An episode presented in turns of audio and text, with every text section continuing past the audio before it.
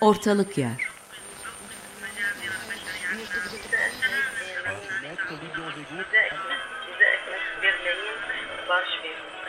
Kuşaklar arası bir telefon hasbı hali.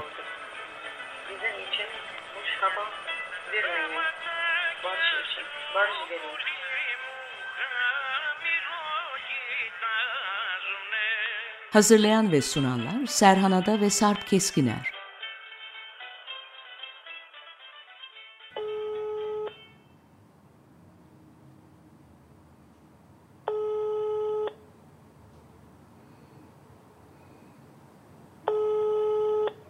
Hocam nasılsınız? Merhaba Sarp, iyiyim ben. Ee, inadına iyiyim. Sen nasılsın, ne var ne yok? İnadına diriyim. O da iyi. Kendime inat bazen, bazen benim dışındaki şeylere ve kişilere inat diyelim. Bir inat diye bir şey var değil mi? İnat ile. Evet. Bir de be inat var, o inatsız yani. Evet ama ge- gerekli. Ee, bazen işler kötüye gidiyorsa galiba inat da gerekli. Özellikle kış inat ediyor ve gitmiyorsa e, neyse bu kalan e, Haziran ayında e, mevsimsiz yılların e, uzun e, mevsimleri, altışar aylık yaz ve kış eskiden öyle sayılmazdı mevsimler biliyorsun. İlkbahar, yaz, sonbahar, kış ilkokulda ilk onu öğrettiler hepimize ama şimdi yaz ve kış. Hatta Akdeniz iklimini baştan tanımlamak lazım değil mi? Evet evet. Kışları ılık ve kurak, yazları serin ve yağışlı. Taşındınız mı? Vallahi işte hala ortalık yerde her şeyler ya. Benim de başıma gelmişti üstelik Bostan'da da hatırlıyorum. Bir hafta sürmüştü. Birisi gidiyor bir sandalye getiriyor. Öbürü diyor ki bilmem ne nasılsa yakın filan. Karma karışık. Hay Allah kolay gelsin ya. Dikkat ettim de epey çöp niteliğinde şey biriktirmişiz. Yani hayatta kullanmadığımız, bir zaman alıp bunu kullanırız dediğimiz şeyi bir kenara koymuşuz. Onlar da çöpleşmiş olduğu yerde. Kaç senedir aynı evdeydiniz? 10. Evet, işte. Maalesef e, öyle oluyor. Aslında hani işe yarar diyorsun, bir çıkarıyorsun ki hiçbir şeye yaramaz. Çöp olarak bile yaramaz yani. Ver birine almaz yani. Öyle bir durum.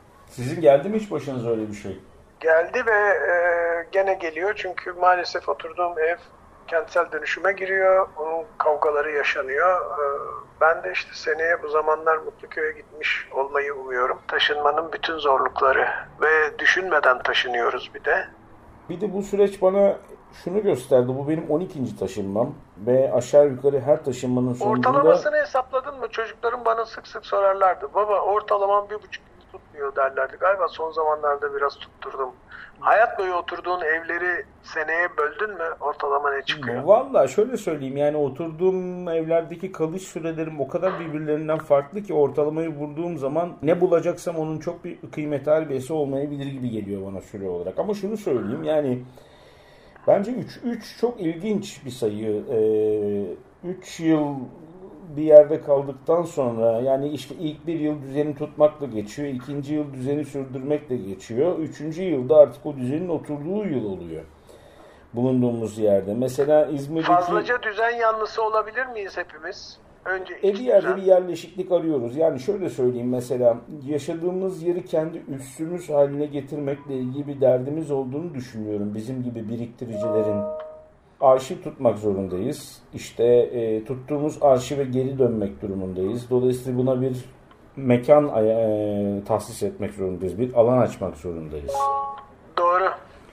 Biliyorsun hiçbir şeyi ekrandan okumayı alışkanlık edinemediğim için her şeyi basıyorum. Sonra arkasına da başka şeyler basıyorum. Tıpkı Aziz Nesin gibi hani bir yandan kağıt israfını da minimuma indirmek için kenarlarına da günlük notlarımı alıyorum filan. Sırılsıklam dolu oluyor o kağıt ama tüm bunların bazıları da gerekli oluyor. tuttuğunuz orijinal notlar, biriktirdiğiniz dergiler, biriktirdiğiniz plaklar, yaptığınız kolajlar, eee, size hediye edilenler. Şundan şu yan yana durursa bana esim verir, bu da gözümün önünde olsun dedikleriniz. Elime attığım an ulaşmam ah, gerekiyor dediklerimiz. Bütün bunların hepsi böyle küme küme küme öyle bir hacim tutmaya başlıyor ki belli bir noktadan sonra ama işte biz bir bu da biraz jenerasyonla alakalı. Yani biz fiziksel e, veriyi esas alan jenerasyonlar olduğumuz için e, onların hep gözümüzün önünde olmasını arzu ediyoruz. Belki öyle rahat hissediyoruz kendimizi. Çünkü o öyle kurduğumuz için zamanında yani o veriyi tutan materyallerin elimizin altında olması üretkenliğimizi teşvik ettiği için dönüp de bunun pdf'ine bakayım, şunun mp3'üne e, alayım oradan oraya buraya koyayım. Yani dijital olarak o arşivi tutma noktasında ya bir pratiğimiz yok ya bunu kıymetli görmüyoruz ya da buna dair bir arşivleme sistemimiz olmadığı için çok çöp biriktiriyoruz diye bir çıkarımda bulundum taşınırken. Şimdi aklıma neyi getirdin biliyor musun? Ben bazen görüyorum özellikle mesela otobüs veya uçak seyahatlerinde insanlar ekranı açıyorlar. Ee, marka önemli değil, kitap okuyorlar. Hayranlıkla izliyorum çünkü ona ne sabrım yetiyor, yeter, ne gözüm yeter, ne e, zihnim yeter e, ama okuyorlar. E, tabii yapılacak olan karşılaştırma şu. Aynı kitabı e, benim kuşağımdan birisine verip sonuçta söyleyeceklerini karşılaştırmak ilginç olabilir. Tabii insandan insana değişir ama aynı ortamda büyümüş iki insana belki yaptırmak lazım. Çünkü ne fark ediyoru ben bilmiyorum. Ne önemli bunun testi vardır. Bu dahi tıpkı televizyon ekranından veya bilgisayar ekranından kurmaca, fiction izlerken ya sıkılmam ya da uykumun gelmesi gibi. Evet. Oysa so- soğuk da olsa kocaman bir perdenin karşısında cin gibi seyrettiğimi de biliyorum. Bizim öğrenme pratiklerimizin, öğrendiklerimizi içselleştirme pratiklerimizin tamamen fiziksel nesnelerle bağlı olmasından kaynaklandığını düşünüyorum. Yani şimdi plağı elinize alırsınız, işte notlarını okursunuz, iğneyi yerli yerine yerleştirmeye çalışırsınız. Doğru devri ayarlarsınız. Yani bunların her biri apayrı edimler ve bunu müzik dinlemek için yaparsınız. Üçüncü parçaya da getirirsin iğneyi değil mi? Özel evet, olarak evet. Yani böyle. bunların her biri... Üzerine de indirirsin. Evet her biri fiziksel bir şey gerektirdiği gibi her fiziksel şey de bir mekan gerektiriyor. Yani şöyle düşünelim. Şimdi bir fanzin arşiviniz var diyelim. Bu fanzin arşivini taratıp pdf olarak bir harici bellekte saklamanın kıymet harbiyesi var mı? Yoksa onu elinize aldığınızda onun üstünde Esat Cavit Başan stampa ile yaptığı damgaya dokunmak, işte içine koyduğu sticker'ın o anda yere düşmesi sayfaların arasından. Ya da oradaki üst üste fotokopiyle çoğaltılmasından kaynaklanan grenlere bakmak. Yani bunların hepsine fiziksel bir deneyim üstünden yaklaşmaya çalışmak yerine her şeyi tarayalım, her şeyi dijitalleştirelim, hepsinin backup'ını alalım, e, o şuraya buraya koyalım e, meselesiyle ilgili benim çözemediğim bir e, arafta kalma hali var. Başka bir örnek vereceğim. Hadi bunu başaranlar var diyelim. Mesela sizin jenerasyondan bir koleksiyoncu e, abimizle geçenlerde konuştuğumuzda Sarpçım biliyor musun dedi benim dedim çok muazzam bir müzik arşivim var dedi 10 terabayt. Abi dedim peki aradığını oh. bulabiliyor musun? Hayır dedi bulamıyorum dedi. O, o yüzden dedi gidip, gidip hep aynı şeyleri dinliyorum dedi. Çok güzel. MP3 çok Bir başka arkadaşım da benzer bir şekilde bana dedi ki bu CD'lerden kurtulmak istiyorsan hepsini kaydet bir yere dedi.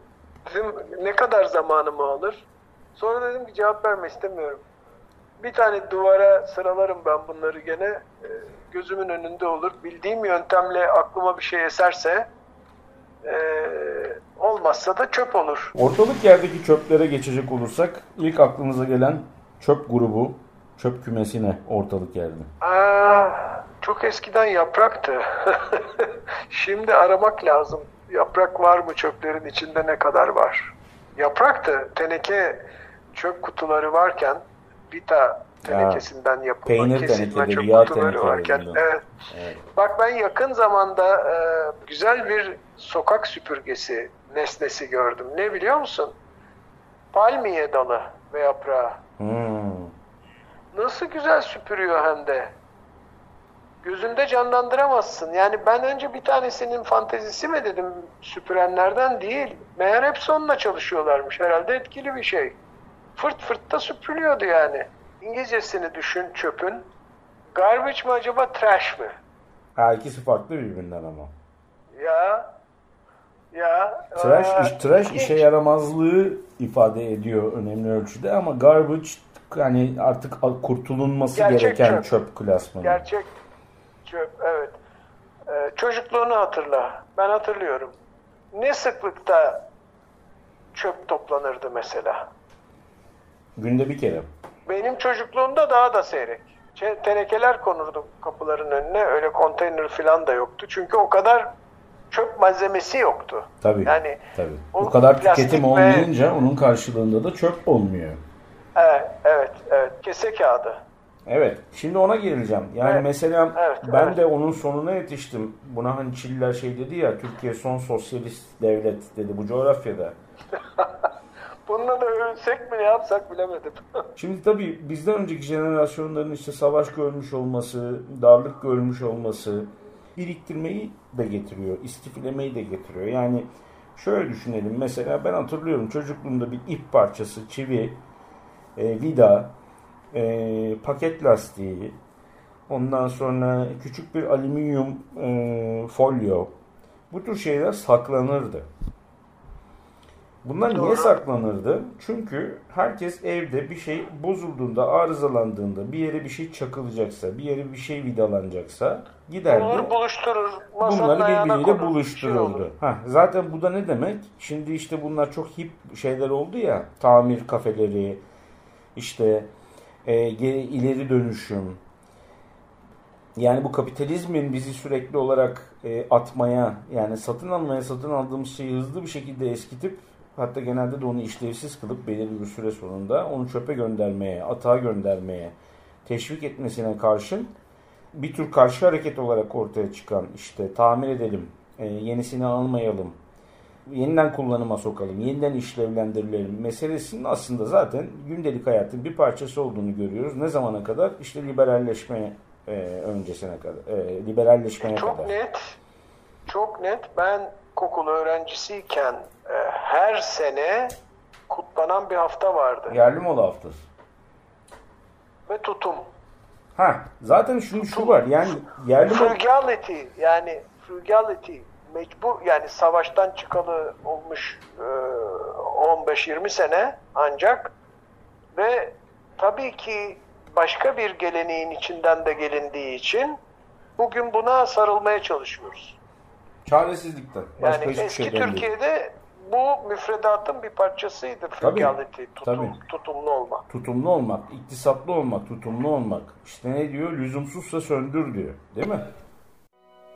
Müzik deyince trash diye bir tür var değil mi? Trash metal. Ha, ya da güzel. trash pop var. Aslında bir karşı duruş. Yani atık sesler, e, seslerin atıklaştırılması. E, Hi-Fi'ye karşı lo-fi. E, A- aynen, aynen. Bunlarla ilgili ben küçük bir hatıramı da aktarayım. Ben çok uzun yıllar dinleyicilerimiz de biliyordur. 7 yıl sistem test ettim. Home Teknoloji Dergisi'nin editörüydüm. Davet ediliyordum. Sistem kurulu. Karşısına oturuyordum. İşte şu ahşap tınlıyor, bu camsı tınlıyor. İşte bu transparan e, bir tınıya sahip diye. En son dergi kapanırken e, son köşe yazımda şunu yazdım. Ben aslında çok sıkı bir lo-fi'ciyim ve hi-fi'nin hiçbir şeyine inanmıyorum diyerek veda ettim. Eyvah, bu, bu çıktı sonunda bu kadar uğraşmadan? Güzel, güzel bence. Kişisel olarak günde 1 ila 1,5 kiloya yakın organik atık e, ve dönüştürülebilir atık üretiyoruz evlerde. Ben bunu bir kere test ettim. 3 ay boyunca atıkları ayrı bir yerde topladım. Organik çöpleri de tartarak çöpe attım. Hakikaten e, ayda 33 ila 35 kiloya yakın dönüştürülebilir materyal çıktı. Kompost olabilir yani. Hayır, tam tersine dönüştürülebilir. Yani geri dönüşüm malzemesi çıktı. O- Okey. 33 Okey. ila 35 kilo gibi. Bir o kadar da organik materyal çıktı. Yani kompostlaştırılabilir materyal çıktı. Yani ürettiğimiz Çöp diyoruz ya bunlar genel olarak çöp deniyor ne kadar yanlış ama öyle deniyor. Bir de ürettik diyoruz aslında üretmiyoruz onu. Peki. Çıkardık, dışkıladık demek lazım dışarı attığımıza göre. Dışkıladık, ortalık yere attık demek lazım. Çöpçü topluyor da nereye gidiyor? Büyük bir tartışma konusu. Evet. Güzel bir tanım oldu. Evet, insanlık dışkılıyor Hayır yani. şunu düşün, şunu düşün bak basit bir şey. Büyük şehirlerde e, özellikle orta sınıf ailelerde veya tek başına yaşayanlarda, öğrencilerde ne kadar çok yemek, kuryeler, motosikletler bilmem neler eliyle geliyor. iki ambalajlı olarak geliyor. Evet. Sadece naylon poşet meselesini düşün. Hani kartonuydu, diğer plastikleriydi, dönüşümlü, dönüşümsüz malzemeleri düşün. Şimdi bir evde diyelim alıyorsun, e, domatesle biberi aynı torbaya koyuyorsun, kabakla patlıcanı da aynı torbaya koyuyorsun, sonra getiriyorsun, pişiriyorsun filan. Ona bazen başka bir şey de koyabiliyorsun. Ama öbüründe sos evde yıkayamazsın. İçine başka bir şey koyamazsın. Ne kadar çok bir harekete sebep oluyor ve ortalık yeri tıkıyor bir anlamda. Tıkıyor ve tabii arttıkça altında kalma tehlikesi var. Doğru. Teşekkür ederiz. Güzel bir programdı. Teşekkür ederiz. Bir sonrakinde görüşmek üzere Sarp. Görüşmek üzere.